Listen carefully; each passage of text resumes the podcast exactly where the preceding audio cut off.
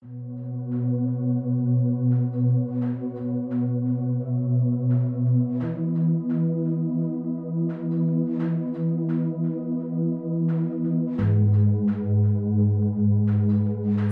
ریرا سرویس مقالات صوتی و پادکست نشر صوتی آوانامه.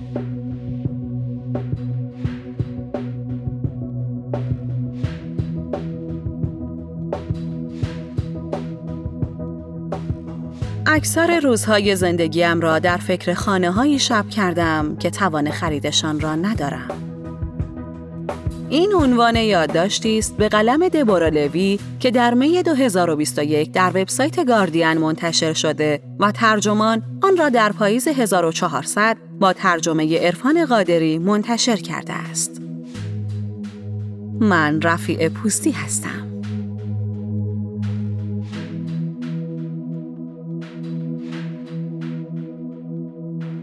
خانه فقط جایی برای آسایش جسم ما نیست. بلکه شاید بیش از آن ای فکری است. چیزی که تمام عمر به آن فکر می کنیم، برای زیبایی و تمیزیش تلاش می کنیم و آن را نمادی از شخصیت خودمان می شماریم. وقتی زندگی در خانه جدیدی را شروع می کنیم یا لحظه ای که برای آخرین بار از خانه پا بیرون می گذاریم، تخیلات و خاطرات به ما هجوم می آورند. انگار ما رنگ خانه هایی را می گیریم که در آن زیسته ایم. دبورا لوی نویسنده بریتانیایی درباره خانه های واقعی و خیالی زندگیش نوشته است.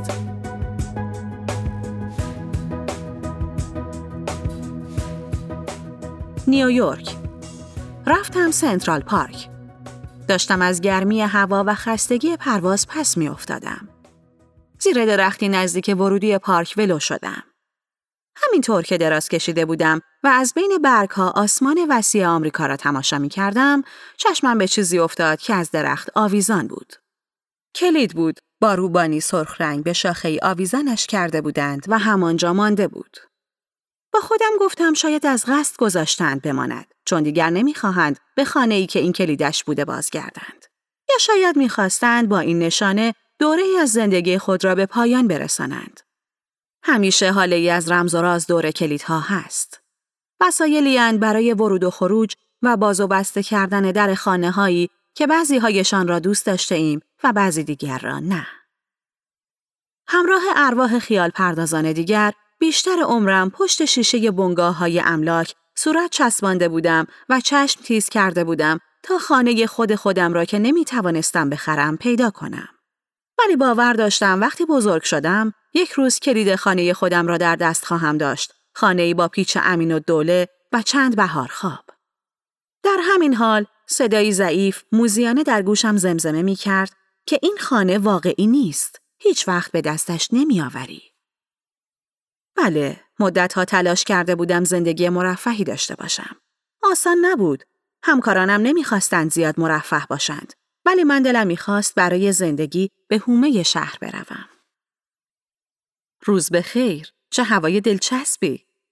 خانه باغهایمان با روزهای بالا رونده صورتیشان را ببینید. میز نهارخوری و سندلی های دورش، تابلوهای نقاشی روی دیوار، آلاچیق، ظرف سالاد و شقایق های آسیایی، ظروف چینی ویکتوریایی و مرتع گلهای وحشیمان را ببینید. نان برشته کرمالیده را کنار چراغ آلامود ببینید.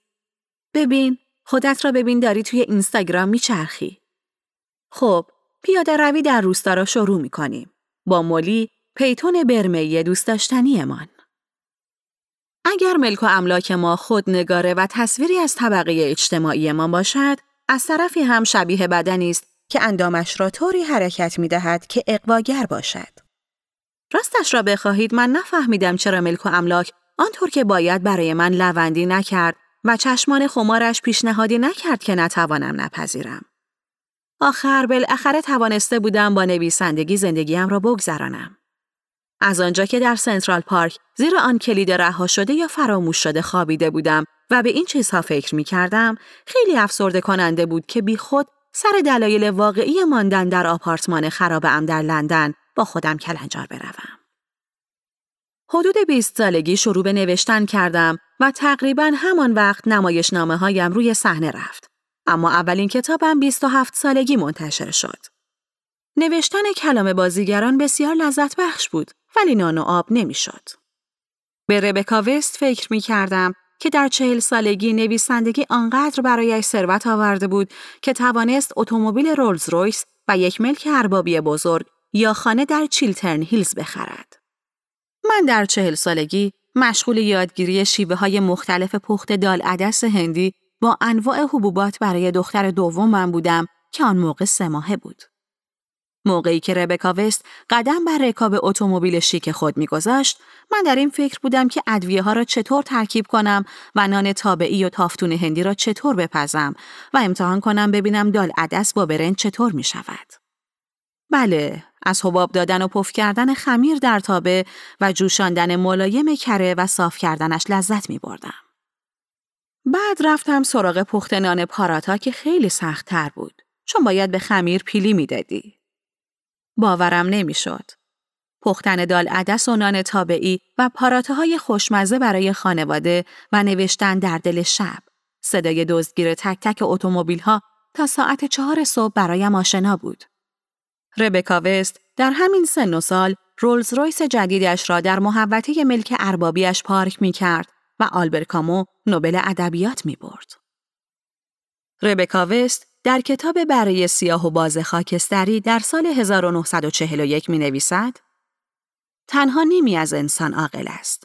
نیمی از او لذت و روز بلند شادکامی را دوست می دارد. می خواهد 90 ساله شود و در آرامش بمیرد. در خانه ای که خود ساخته و سرپناه آیندگانش خواهد بود. نیم دیگر انسان دیوانه است. ناخوشایندها را بیش از خوشایندها میپسندد. درد و شب تاریک یأس را دوست می دارد و خوش دارد در فاجعه چنان عظیم بمیرد که حیات را نابود کند و از خانهش جز تلی خاکستر باقی نگذارد.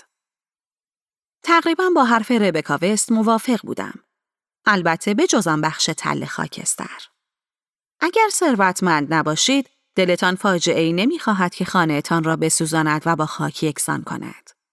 تابه چینیم، چراغ کوچک منگول کاریم.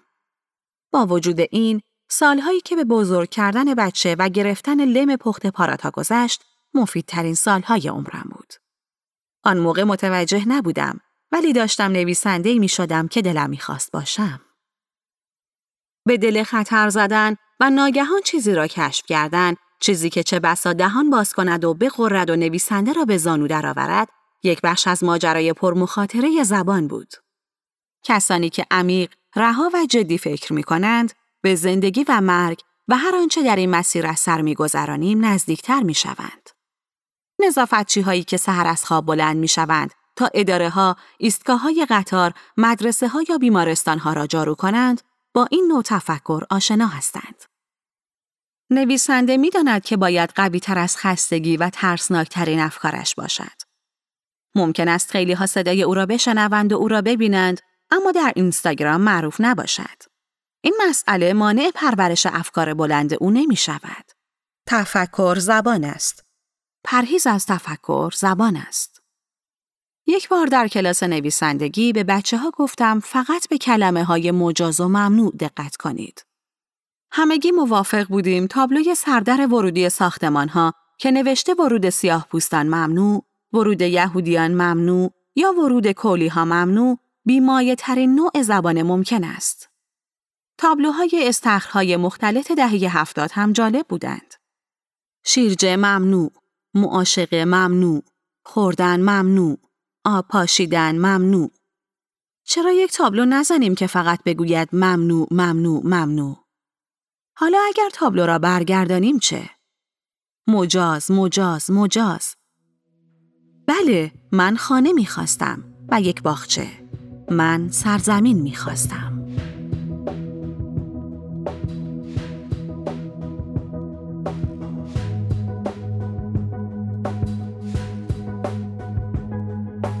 لندن. باران ساکت و نرم بر درختان پارکینگ ساختمان مخروبه روی تپه میبارید. آن پاییز که به دخترم کمک می کردم وسایلش را جمع کند، می‌دانستم که دوران طولانی و پرمشقت مادری وارد مرحله تازه می شود. با خودم فکر می کردم آیا می شود در خانواده صاحب قدرت باشی و دیگران را اسیر نیازها، منیتها، دلواپسیها و حالات روحی خود نکنی؟ زنی قوی در مرکز خانواده و دوستان که ضعفهایش را پنهان نمی کند یا برای جلب توجه و همدردی به پر و پای همه نمی پیچد؟ من که چنین کسی را ندیدم. قطعا خودم که اینطور نیستم. چطور بچه ها را تشویق، مراقبت و بزرگ می کنیم و بعد اجازه می دهیم آزاد باشند؟ والدین به بچه هایشان آزادی نمی دهند. بچه ها مجبور به مطالبه آزادی نیستند. آنها هر طور شده آزادی خود را به دست می آورند چون حقشان است. آنها اسیر ما نیستند. هرچند که خاطرم هست مجبور بودم در ازای آزادی خودم به مادرم نوعی باج بدهم. اگر مادری فرزندانش را دوست داشته باشد، درون او جای دارند. همان جایی که زندگیشان آغاز شده. آنقدر موضوع برایم مبهم است که حتی نمی‌توانم دربارهش بنویسم. چه برسد به اینکه فکر کنم. حقیقت هم دارد ولی در خانه خیالی رویاهای من بچه هایم هنوز نرفته بودند.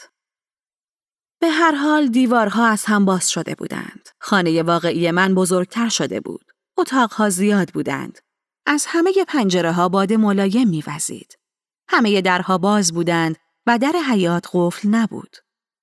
در محبته خیالی بیرون خانه پروانه ها بر بوته های است و قدوس بنفش نشسته بودند. قایق پاروییم پر از چیزهایی بود که مردم جا گذاشته بودند. یک لنگ صندل، کلاه، کتاب و تور ماهیگیری. چند وقت پیش به پنجره های خانه پشت پنجره ای های چوبی زدم. سبز روشن. دوستم می گفت باید مخزن فاضلاب هم نصب کنی. ولی خداحافظی با دختر جوانم آنقدر برایم سخت بود که نشد. پاریس از آپارتمان جدیدم تا کلیسای سکرکور پیاده پنج دقیقه راه بود. از جهتی شبیه آپارتمانم در لندن بود چون هم روی تپه بود هم روزگاری ساختمان زیبایی بود که رها شده بود. وقتی داشتم چمدانهایم را باز می کردم صدای ناقوس سکرکور می آمد. در محوطه جلوی ساختمان صنوبری کاشته بودند که سایهش روی اتاق پذیرایی من می افتاد. نور را می بلید. نمی‌دانم چرا آنجا درخت همیشه بهار کاشته بودند. اصلا نمیگذاشت نور داخل بیاید. با خودم گفتم روزهای آفتابی می توانم بروم زیر شاخه های بزرگ آن در آن محبته همیشه سایه بنویسم. یعنی باید یک میز تاشو می خریدم که جمع بشود مثل گل تا بتوانم از راه پله مارپیچ ساختمان ببرمش پایین. اگر سرایدار نبود سخت می‌شد چمدانهای بزرگم را از این راه پله ببرم بالا. سرایدار صورت وسایل آپارتمان را که بابتش ودیعه مالی گذاشته بودم مرور می کرد. فنجان دوتا، چاقو دوتا، چنگال دوتا، قابلمه و تخته نانبری هم یکی. یک میز تحریر و یک صندلی هم بود. به علاوه دو تخت یک نفره در اتاق خواب که از حمام بزرگ کنارش کوچکتر بود. حمام وان نداشت، فقط یک دوش کوچک و پنجره های بزرگ داشت که به چشماندازهای وسیع شهر پاریس باز می شد. با وجود آنکه مورد خاصی نبود که وقتگیر باشد، مرور صورت وسایل خیلی طول کشید. سرایدار روی صندلی میز تحریر نشسته بود و چون جای دیگری صندلی نبود، من روی زمین نشسته بودم.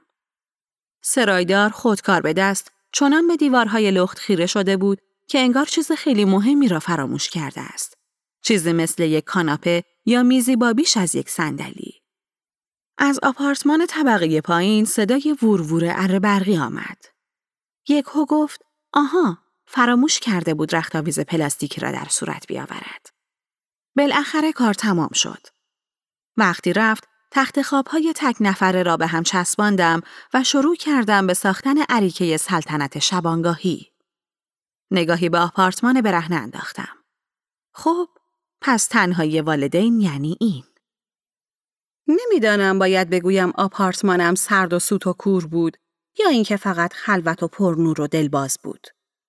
حتی در سال 1949 سیمون دوبوار همان وقت که جنس دوم را می نوشت عقیده داشت زنها باید خودشان را از شر زندگی وابسته به خانه و فرزند خلاص کنند.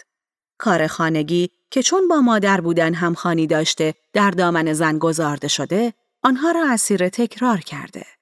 به همان صورتی که قرنها تکرار شده هر روز تکرار می شود و برای زنان چیز جدیدی به ارمغان نیاورده است.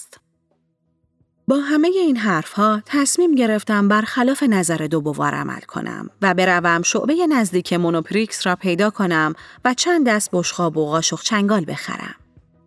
من می گفتم شگون ندارد خانه آدم خالی باشد و نتواند دوستان جدیدش را دور میز جمع کند. یک ماه بعد اولین سوپ بویابس عمرم را پختم و از همسایه مجسم ساز طبقه پایین دعوت کردم بیاید بالا. او خمیر را با دستانش گلوله می کرد و بعد با نوک انگشتش حالت می‌داد و اینطوری از نان آدمک های کوچک می ساخت و وقتی کامل می شدند آنها را می خورد. دیگر هرگز نمی خواهم با هیچ زوج زن و مردی پشت میزی بنشینم و ببینم که زن می خواهد فضایی برای خودش قرض کند. در چنین حالتی مردها صاحب خانه می شوند و زنها می شوند مستجر آنها.